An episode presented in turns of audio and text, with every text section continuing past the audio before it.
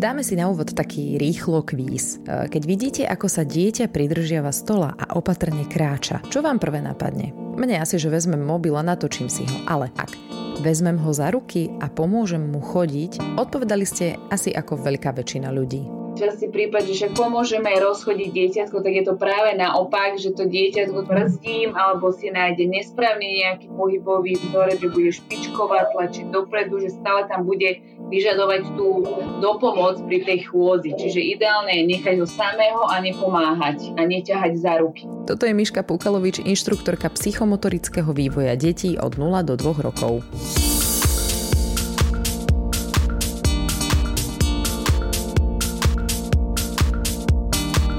V tejto časti podcastu si aj s Myškou povieme viac o prvých krokoch, o tom, prečo je lepšie dieťaťu nepomáhať, to chodítko po nás ani nevyťahovať z pivnice a čo sa môže stať, ak budeme toho nášho milovaného drobca stále cmučkať na chodidlá. Áno, aj ja to robím. Síce už teraz menej, ale aj tak to stále robím.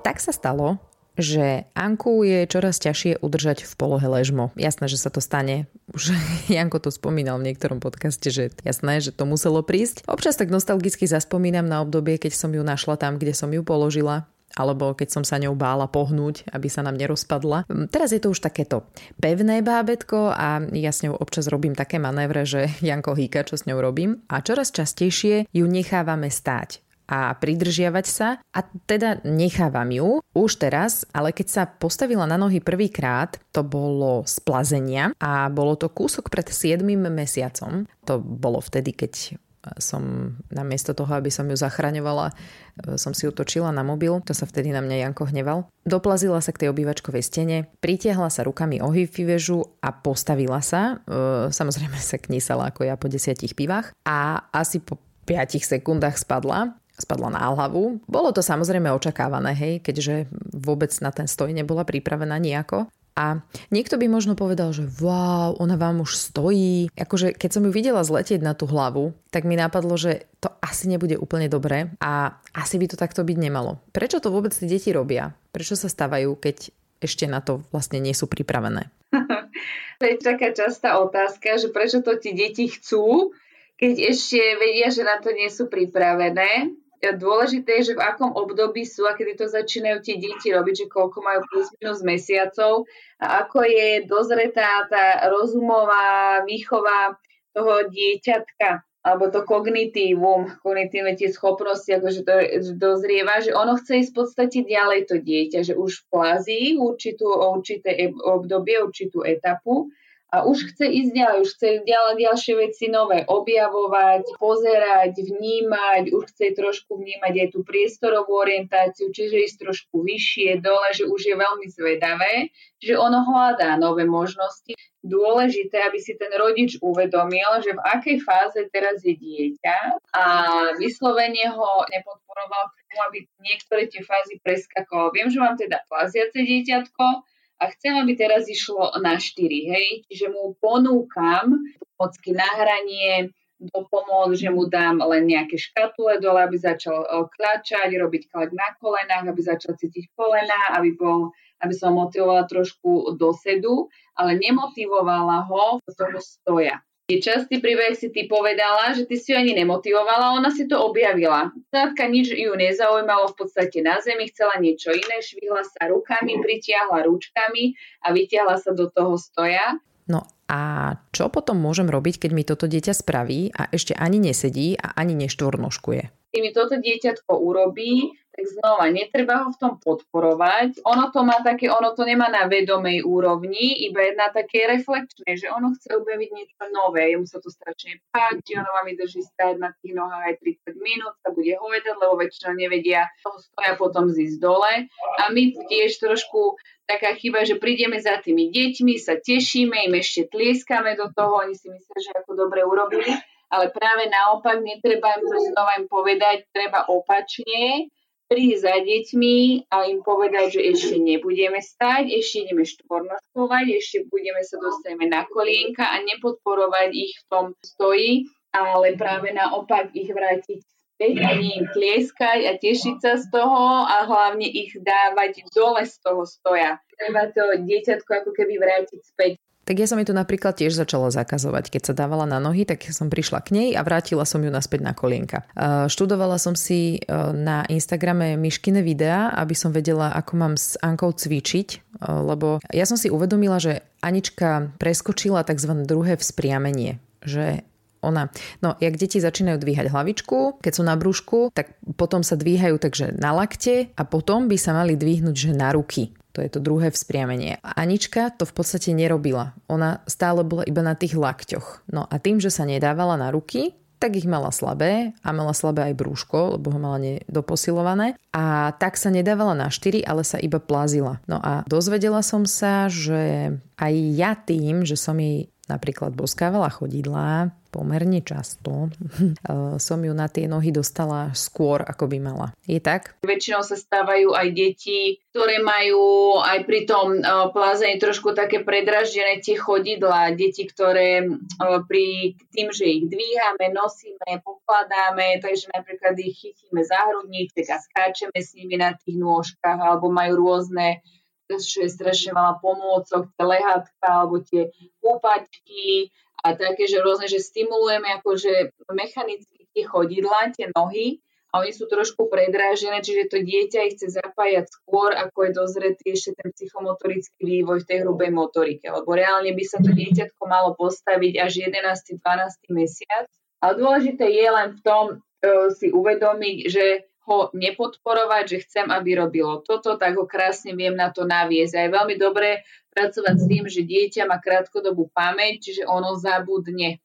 Keď mu ponúknem niečo iné zaujímavé, čo bude na zemi a že mu dám tam škatulu, z ktorej bude vyberať, vkladať farebné loptičky, guličky, tak vôbec nebude mať tendenciu chodiť do stoja na gauč a obzerať a chytať diaľkové ovládanie, keď mu všetko dám na zem, dám mu to do nejakej škatule alebo dám mu to na nejaký schodí, keď to dieťa bude na kolenách, tak ho to vôbec nebude potom motivovať do toho stoja. Čiže znova je to o tom, aké podmienky mu ja ako rodič tomu dieťaťu poskytujem. No, keď už máme za sebou fázu štvornoškovania, lebo tá je dôležitá, fáza plazenia nemusí byť, tu pokojne môže dieťa preskočiť, ale to štvornoškovanie by tam byť malo. No, takže keď už štvornoškuje, tak potom môžeme nechať dieťa stať, ale opäť platí zásada, že nech všetko robí samé. Žiadne, že podaj ruku. Úplne si to pamätám, ako sa učil chodiť môj brat a neviem už teda kto z rodiny, Dobre, tak až tak úplne si to nepamätám. Ale niekto z rodiny držal plienku a Lukáš bol taký prevesený cez tú plienku, ruky mal dopredu a, a snažil sa akože ťarbavo nastupovať a všetci to považovali ako, že mu idú pomáhať chodiť alebo držali ho za ruky a on sa teda snažil, ale sám ani za svet, on začal chodiť až po roku, teda on mal roka viac, myslím, že roka, dva mesiace, alebo takto je jedno. Akože treba povedať, že nakoniec sa chodiť samozrejme naučil, ale už nikto nikdy nezistí, či by sa náhodou bez tejto dopomoci nerozchodil skôr, lebo je dosť možné, že by to tak bolo. Si myslím, že je to také veľmi logické vysvetlenie, že tým deťom, keď im budem pomáhať za tie ruky, že s nejakou dopomocou, do tej chôdze, tak ju budú stále od nás očakávať a chcieť. Čiže ako keby oddialujem ich samostatnú chôdzu, čiže ideálne je to dieťa samostatne nechať, aby sa rozchodilo, najskôr sa ono postaví bez opory v priestore samostatne, potom urobí prvé krôčky, dva, tri krôčky samostatne, bez akejkoľvek pomoci naše rodičovské alebo niečo, že sa opiera s nejakou dopomocou a až potom môžem dieťaťu ponúknuť moju dopomoc dať ruku. V tom prípade už teraz je tým, že ono má to dieťa zastabilizované, už vie rozložiť krásne svoje ťažisko tela, vie sa oprieť obomi nohami, ako keby pevne na zemi, si uvedomiť svoje telo, ako mám stať, ako mám vykročiť, ktoré svaly musím podvedome zapojiť do tej samostatnej chôdze, tak vtedy môžem ponúknuť tú ruku. No ja som sa vraj sama pustila chodiť, ešte som nemala ani 10 mesiacov. A od pol roka ma dávali naši do chodítka, do takého toho tzv. pavúka. Čo na túto pomôcku hovorí fyzioterapeutka? Keď nemusíme, alebo niektoré vyslovenia, ale to je naozaj, musí byť e, dieťatko, ktoré to má diagnostikované od fyzioterapeuta, ale 80%, čo sú zdravé detičky, majú prirodzený ten vývoj, určite chodítko nedávať, lebo taktiež pri tom chodítku to dieťa má položenie toho ťažiska nesprávne, alebo tiež si myslím, že trošku tak aj logicky, keď sa na tým zamyslíme, že to chodítko väčšinou tie deti tlačia dopredu. Čiže oni sa navážujú na prednú časť, ako keby toho chodidla a častokrát bez toho chodítka potom oni veľmi špičkujú alebo tlačia dopredu, idú, iba používajú tú prednú časť chodidla a keď si všimnete aj také deti, ktoré sa naučili cez chodítka chodí, tak väčšinou majú pokrčené ruky v lakťoch, tie laktiky tlačia dozadu a ako keby utekajú vpred, že sú v miernom predklone. Čiže ten pohyb a ten stereotyp, ten chôdzov je opäť veľmi nesprávny. Ja len, že ak by ste chceli namietať, že čo za novátorské metódy to tu opisujeme a že veď všetci sme tak chodili za ruky a chodili sme v chodítku a tu sme, sme, to je pravda. Síce máme niektorí tie chrbty bolavé, klemby spadnuté, ale z čoho to je, tak to môžeme len typovať, možno je to aj z tohto, kto vie. No a asi aj preto, že som mala už obe nohy zlomené, tak pomerne citlivo vnímam túto tému. A tak ako mi je úplne jedno, v akom kočiari krásnom sa Anička vezie, tak to, či začína kráčať správne, tak to je pre mňa veľmi dôležité. A okrem toho opäť sa dostávame k tomu, že som aj pomerne lenivá a tento prístup nerieš, nechaj tak, nech sa dieťa samo rozchodí, mi veľmi vyhovuje. Čo na to táto? No môžem sám za seba povedať, že to, čo sa tu teraz rieši, tak akože pre mňa je celkom dosť veľká alchímia, lebo to, či má dieťa chodidlo a chodítko a čo ja viem čo, tak prepašte, ale nad týmto som sa teda vôbec nikdy nezaoberal. Teda nikdy až doteraz, kým mi Tanička nepoložila túto otázku.